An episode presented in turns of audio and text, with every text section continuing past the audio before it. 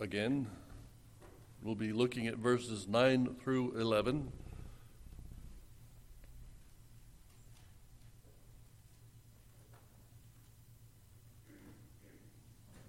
Revelation 6, 9 through 11.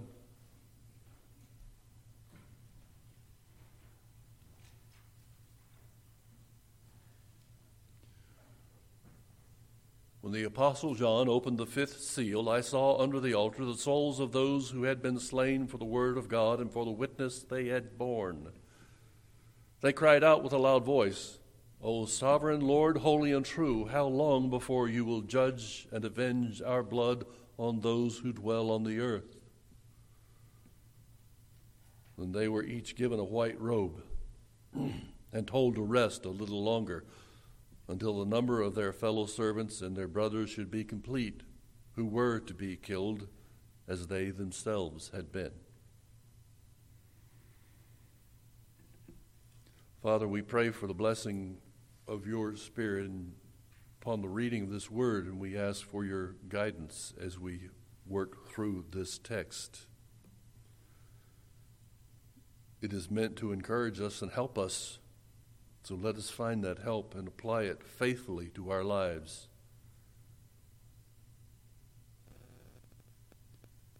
In your holy name we pray this. Amen.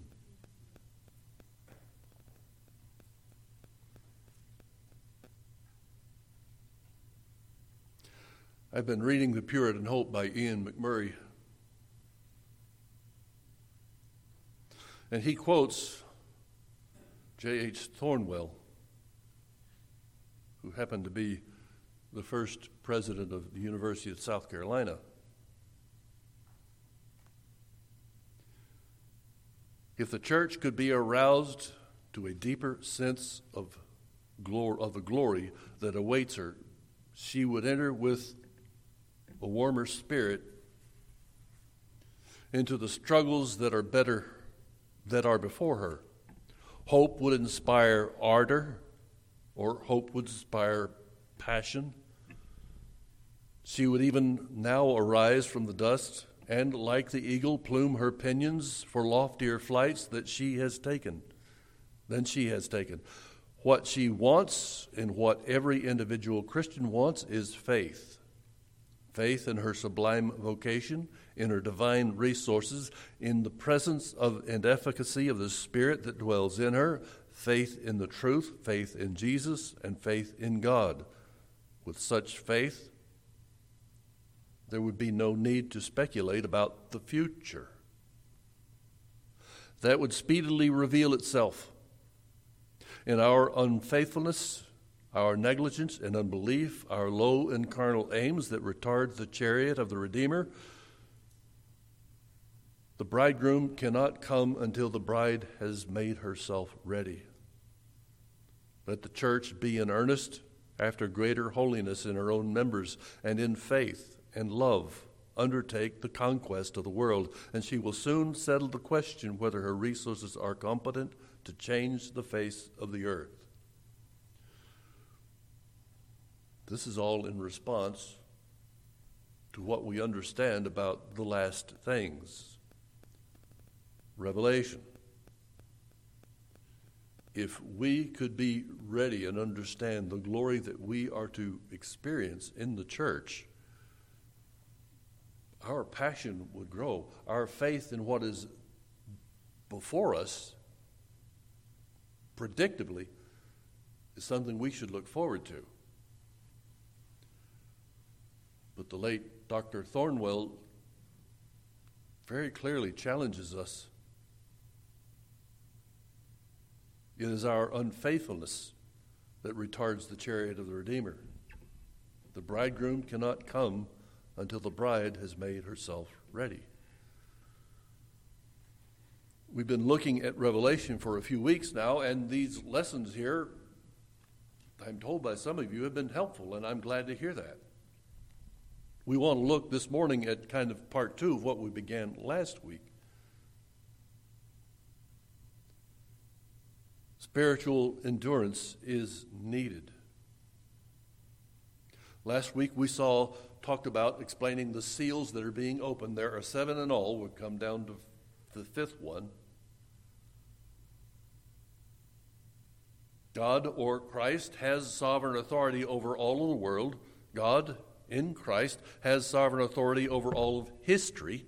God in Christ has sovereign authority over every life, and that includes yours and mine. We understand that all have broken God's law. All have offended his word. Some come to God and receive his gift of grace and mercy. They receive the gospel. They hear it and accept that gift that is given freely. Others continue in rebellion, breaking his laws, and incur upon themselves his wrath against sin. We see that of everyone who does not receive the gospel.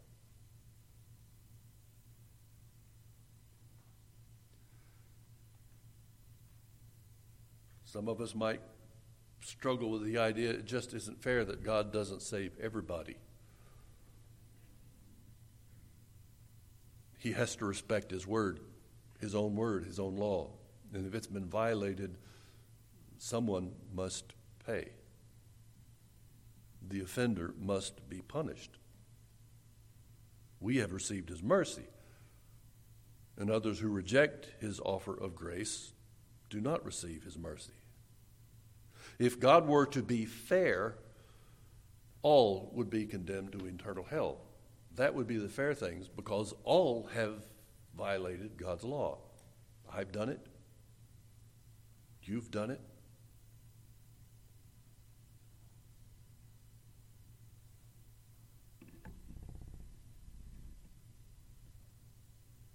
Second Peter 3:2 says, reminds us, you should remember the predictions of the holy prophets and the commandment of the Lord and Savior through your apostles. Knowing this, first of all, that scoffers will come in the last days with scoffing, following their own sinful desires. They will say, where is the promise of his coming? For ever since the fathers fell asleep, all things are continuing as they were from the beginning of creation.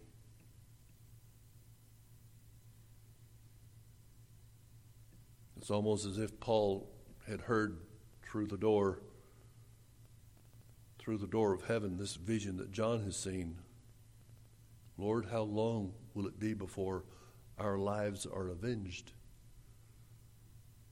But the Apostle Peter continues in chapter 2, 2 Peter 3, beginning of verse 8, do not overlook this one fact, beloved, that with the Lord 1 day is as 1,000 years, and 1,000 years is 1 day. The Lord is not slow to fulfill his promises. Some count slowness, but is patient toward you,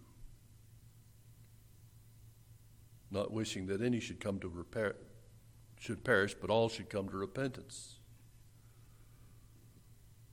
So we have this description in Revelation of these saints in heaven who are calling out to God, when will our lives be avenged? And God is telling them, I desire to be merciful just a little longer. That's what's going on. He's being patient that others might come into the church. When he opened the fifth seal, I saw under the altar the souls of those who had been slain for the word of God. You remember last week, the term under the altar meant they were under the cleansing blood of Jesus. These were saints from the Old Testament that trusted God and his word by faith for salvation in the coming Messiah. And they were faithful New Testament martyrs also by the time John had written this letter, killed by the Roman Empire, killed for their faith. Their number continues to grow even today. Every generation, every age has seen martyrs made for their testimony to Christ. God desires that you be faithful to him wherever you are. God desires that you learn all you can about him and his word. That's what he wants us to do.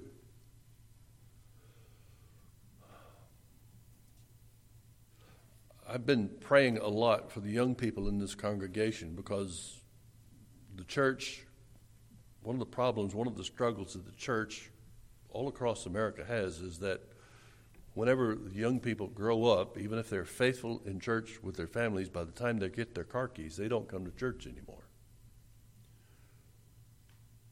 And that's tragic.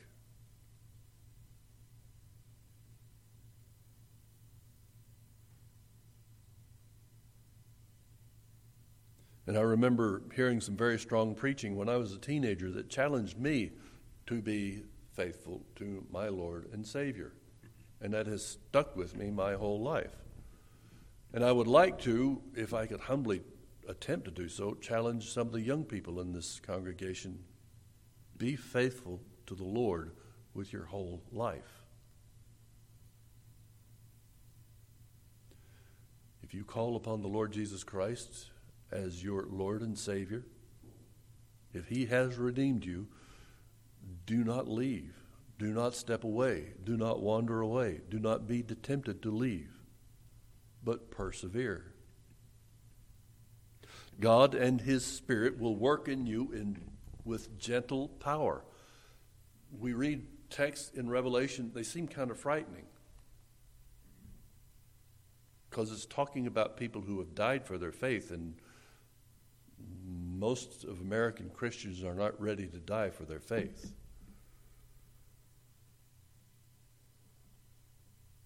God and His Spirit will work in you with gentle power, with deliberate power, to make you into the man or woman He intends you to be.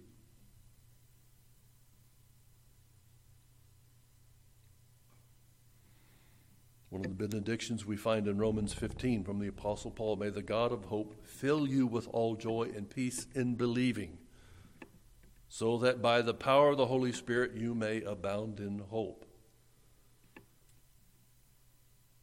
If you're a young person or young adult and a Christian, your life matters, and your life will matter. Don't be afraid that God might call you to some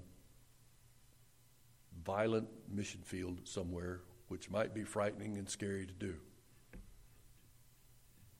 And don't feel like you have to prove His love by going there without His calling or His direction. Just be obedient to Him today, day by day. Get into His Word daily, regularly, often, frequently. Hold yourself accountable to the church, and you will grow. Your faith will strengthen. And God will use you as He sees fit when the time comes. It might be in small things. It might be in great and wonderful things. Do not walk away. 1 Thessalonians 1, 4 through 5. For we know, brothers, loved by God, that He has chosen you, because our gospel came to you not in word, but also in power and in the Holy Spirit and with a full conviction.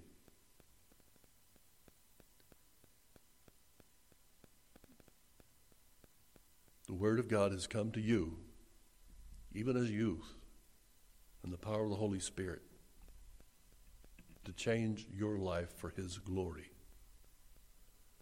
Stay with it.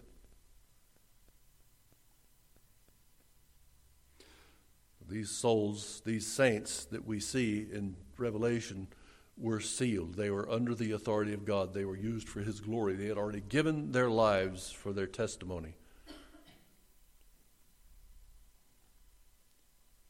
When He opened the fifth seal, I saw under the altar souls of those who had been slain for the word of God and for the witness that had come, and they cried out with a loud voice, O sovereign Lord, holy and true, how long before you will judge and avenge our blood on those who dwell on the earth?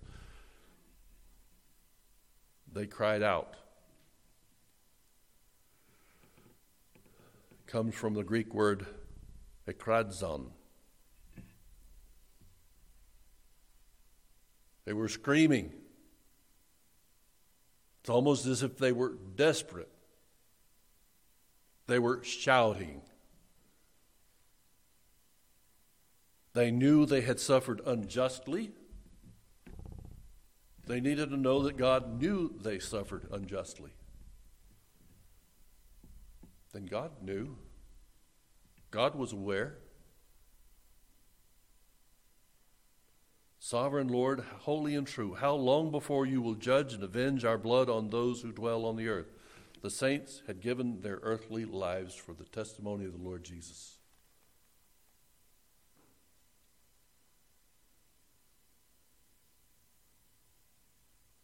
How many of us would give our life for the faithful Savior? How many of us would be willing to die?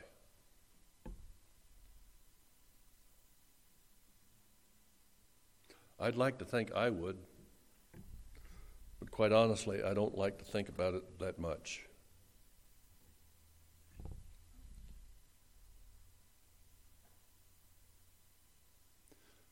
The prophet Jeremiah offers some wisdom here as well, challenges us with these words. Jeremiah 12, righteous are you, O Lord, when I complain to you, yet I would plead my case before you. Why does the way of the wicked prosper? Why do all who are treacherous thrive? Lord, you plant them, and they take root, they grow and produce fruit. You are near in their mouth and far from their heart. But you, O Lord, know me. You see me, and test my heart toward you. Lord, pull them out like sheep for the slaughter, and set them apart for the day of slaughter. How long will the land mourn and the grass of every field wither? For the evil of those who dwell in it, the beasts and the birds are swept away because they said, he will not see our latter end. Prophet Jeremiah was complaining about the success that the wicked, evil sinners were having and the persecution that the just were experiencing. The Lord didn't respond to Jeremiah with a, there, poor child.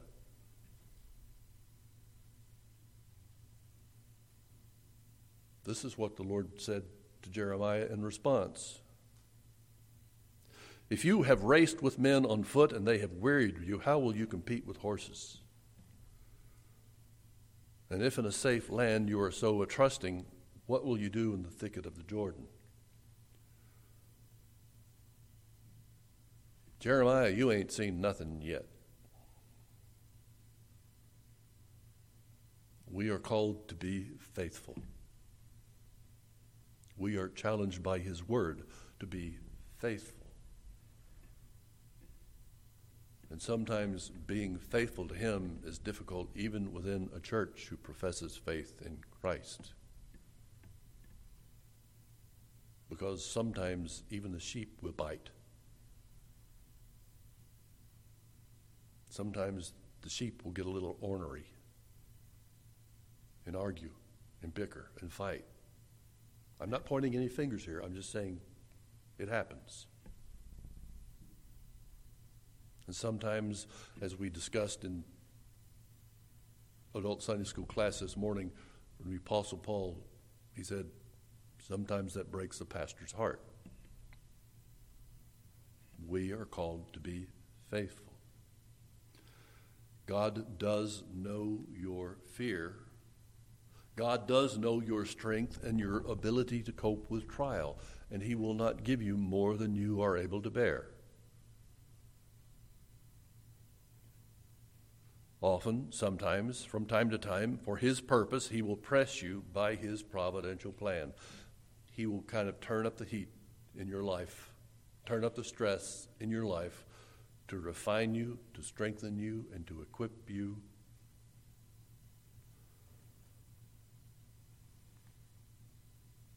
Do you remember the problem he had with Simon Peter, Jesus had with Simon Peter? This loud mouth of a believer, always speaking before he engaged his brain.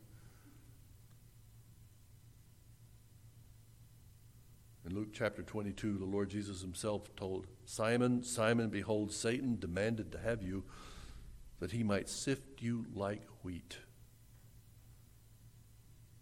But I have prayed for you that your faith may not fail. And when you do, when you have turned again, strengthen your brothers. Satan has demanded to sift you like wheat. And the grammar suggests that the Lord let Satan have him. That's why Peter struggled so much with his denial.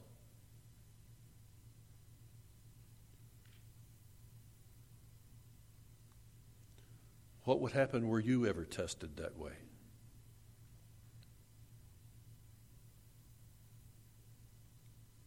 First Corinthians 10:13, the Apostle Paul wrote that church, no temptation has overtaken you, but such as is common to man. God is faithful, and he will not let you be tempted beyond your ability. But with the temptation, he will also provide a way of escape that you may be able to endure it.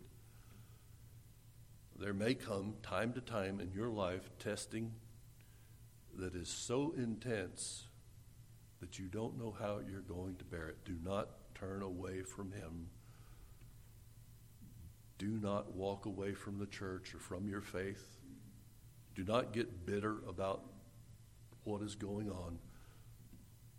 But as another brother here this morning said, pray. Ask the Lord why. Show me your wisdom. How are you refining my life?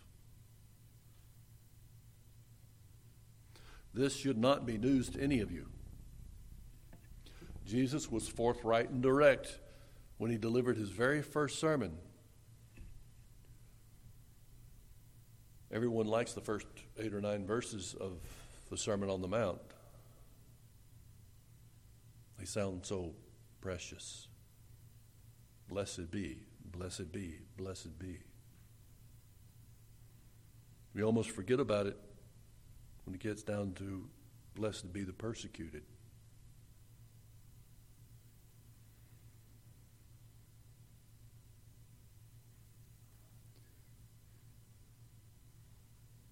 Later on in that sermon, the Lord said, you have heard it said, an eye for an eye and a tooth for a tooth, but I say to you, do not resist the one who is evil, but if anyone slaps you on the right cheek, turn to him and the other also. Doesn't make sense to us. We want to get even as quickly as we can.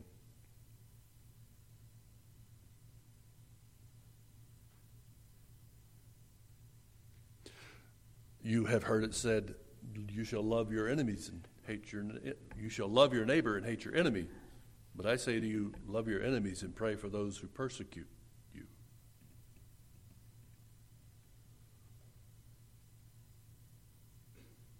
Proverbs 24:17-19. Do not rejoice when your enemy fails, and let not your heart be glad when he stumbles, lest the Lord see it and be displeased and turn away his anger from him.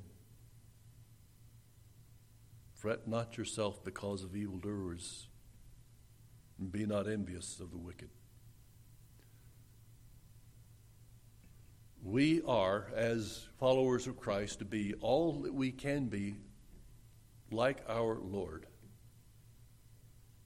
Patient in endurance, demonstrating the grace to those who do not believe.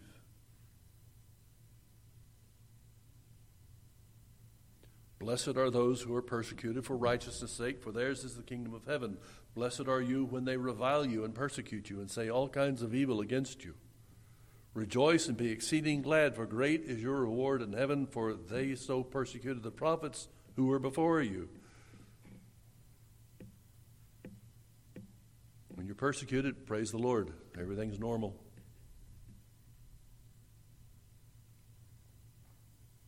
I know this is not comforting. It's a little bit scary.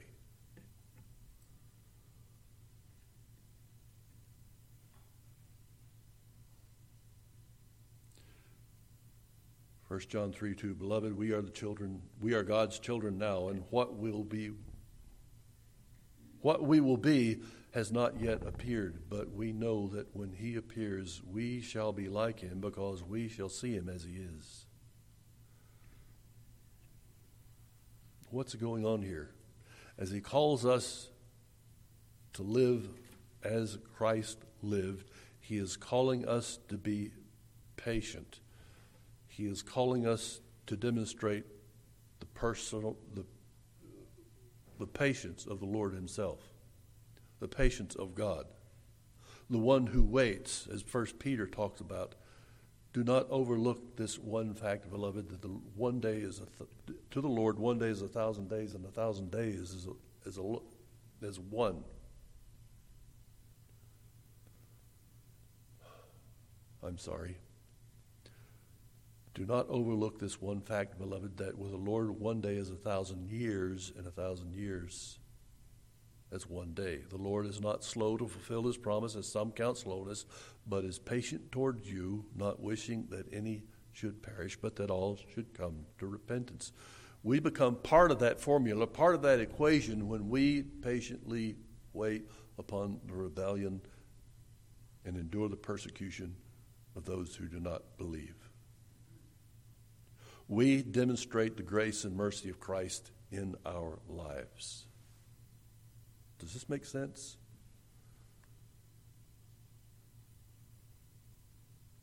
Sovereign Lord, holy and true, how long before you will judge and avenge our blood on those who dwell on the earth?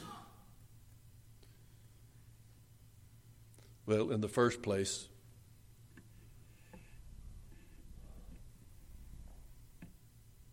they understood that God cares for them.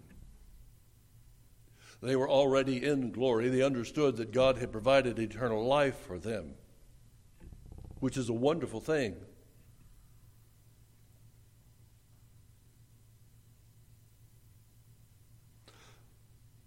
But the offense of their deaths were not so much against them. The offense of their deaths were against God Almighty. Because as agents, as professing believers in a world that rebels against God, they wanted the world, the sinful world, wanted to shut them up because they hated God. They hated the Holy Father who redeemed them. They wanted them out of the way.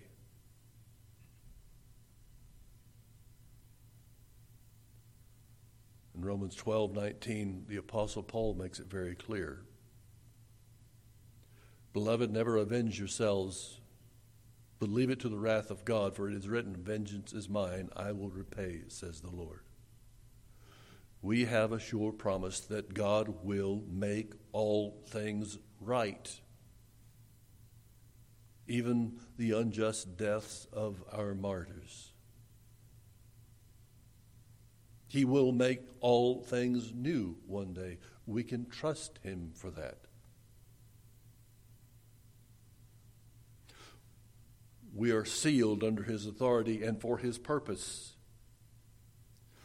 We can cry out to him in our pain and in our suffering and ask for help, ask for relief, and know that it will come according to his promise, according to his plan. We also know that we shall be, as these saints were, we shall be secure.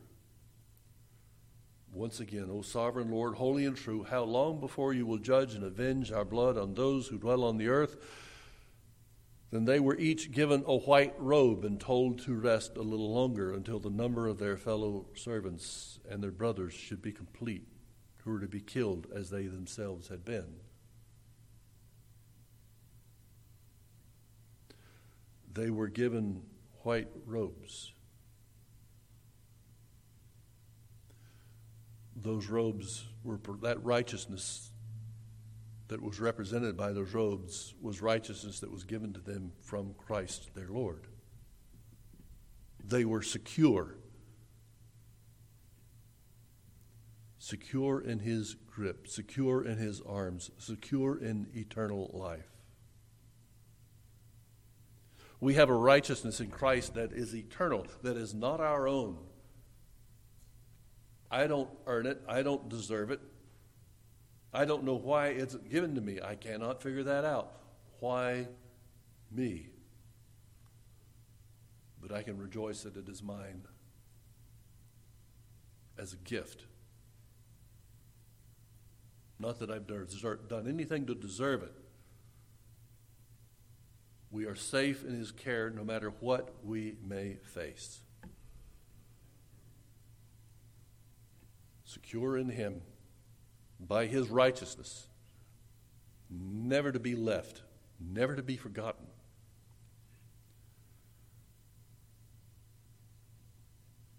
First Peter 5, 6, and 7, therefore, humble yourselves under the mighty hand of God that he may exalt you in due time, casting all your care upon him, for he cares for you.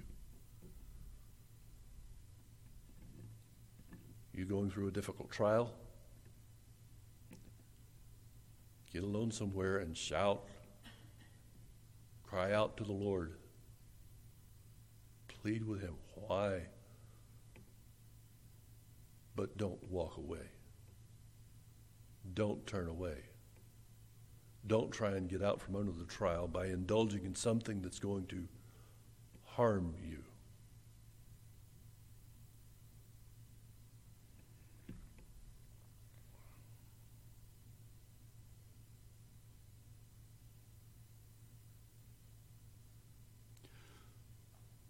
Very well-known story about John Patton. You may have already heard it. It's one of my favorite stories about a Christian missionary.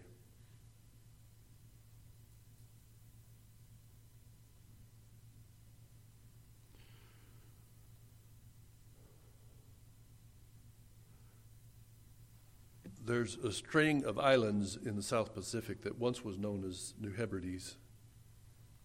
It had no Christian influence. And two men, John Williams and James Harris, from the London Missionary Society, landed on the shores in 1839.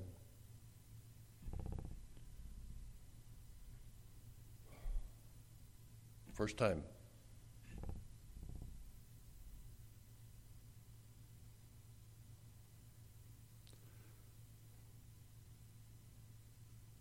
On November 20th of that year, within hours, stepping on shore, both missionaries were killed and eaten by cannibals.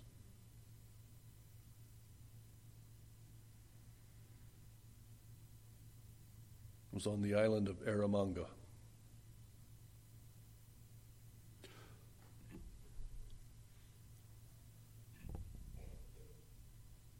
Nineteen years later, God laid a burden on the heart of a young man named John Patton. And he shared his burden for the island, for the people on that island, and said he intended to go. And there was an elder in his church, a Mr. Dixon,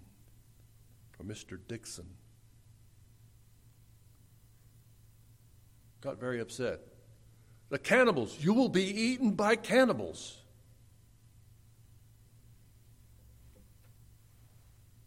And this 19-year-old man responded to his senior, Mr. Dixon, you are advanced in years now, and your own prospect is soon to be laid in the grave, there to be eaten by worms.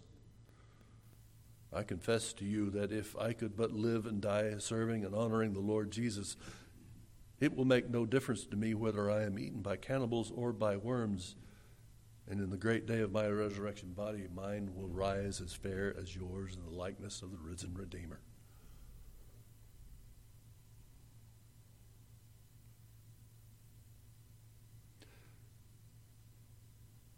John Patton sailed to New Hebrides with his wife, Mary, on April 16, 1858. He was 33 years old then. They reached the appointed island of Tanna on November 5th. And in March the next year, both his wife and his newborn son died of a fever. He served there alone for 4 years until he was forced off.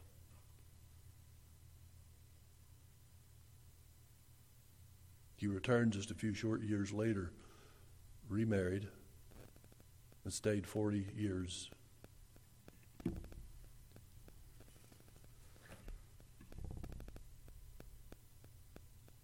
Later in life he wrote, thus the New Hebrides, baptized with the blood of martyrs, and Christ thereby told the whole Christian world that he claimed these islands as his own. Some of you may not know exactly where these islands are. If you ever watched Survivor on TV, if you remember the season when they were on Vanuatu, that's one of the islands of New Hebrides. What you may also realize is that 80% of the population of these islands identify as Christians. Do you know what the population of the United States identifies? It's under 50%. Because one man was bold enough to live for Christ faithfully in the face of death, in the face of difficulty. Many were brought to faith in Christ Jesus and continue to this day. Now we look at the book of Revelation and these saints under the altar, and we are challenged by what we see, and we want to apply what we see to our lives as well. Spiritual endurance is needed. I don't care if you're just a faithful church member, spiritual endurance is needed. Or if you're a church officer, spiritual endurance is needed. Or if you're a pastor, spiritual endurance is needed. Or if the Lord ever calls you to the mission field, spiritual endurance is needed. Let us pray. Thank you, Lord, once again for your word and its power and its truth. And we pray this day that you might help us leave behind the desires of this world and reach out to you in faith for spiritual growth, for spiritual renewal, for spiritual strength. Help us be faithful to you. In Jesus' name, amen.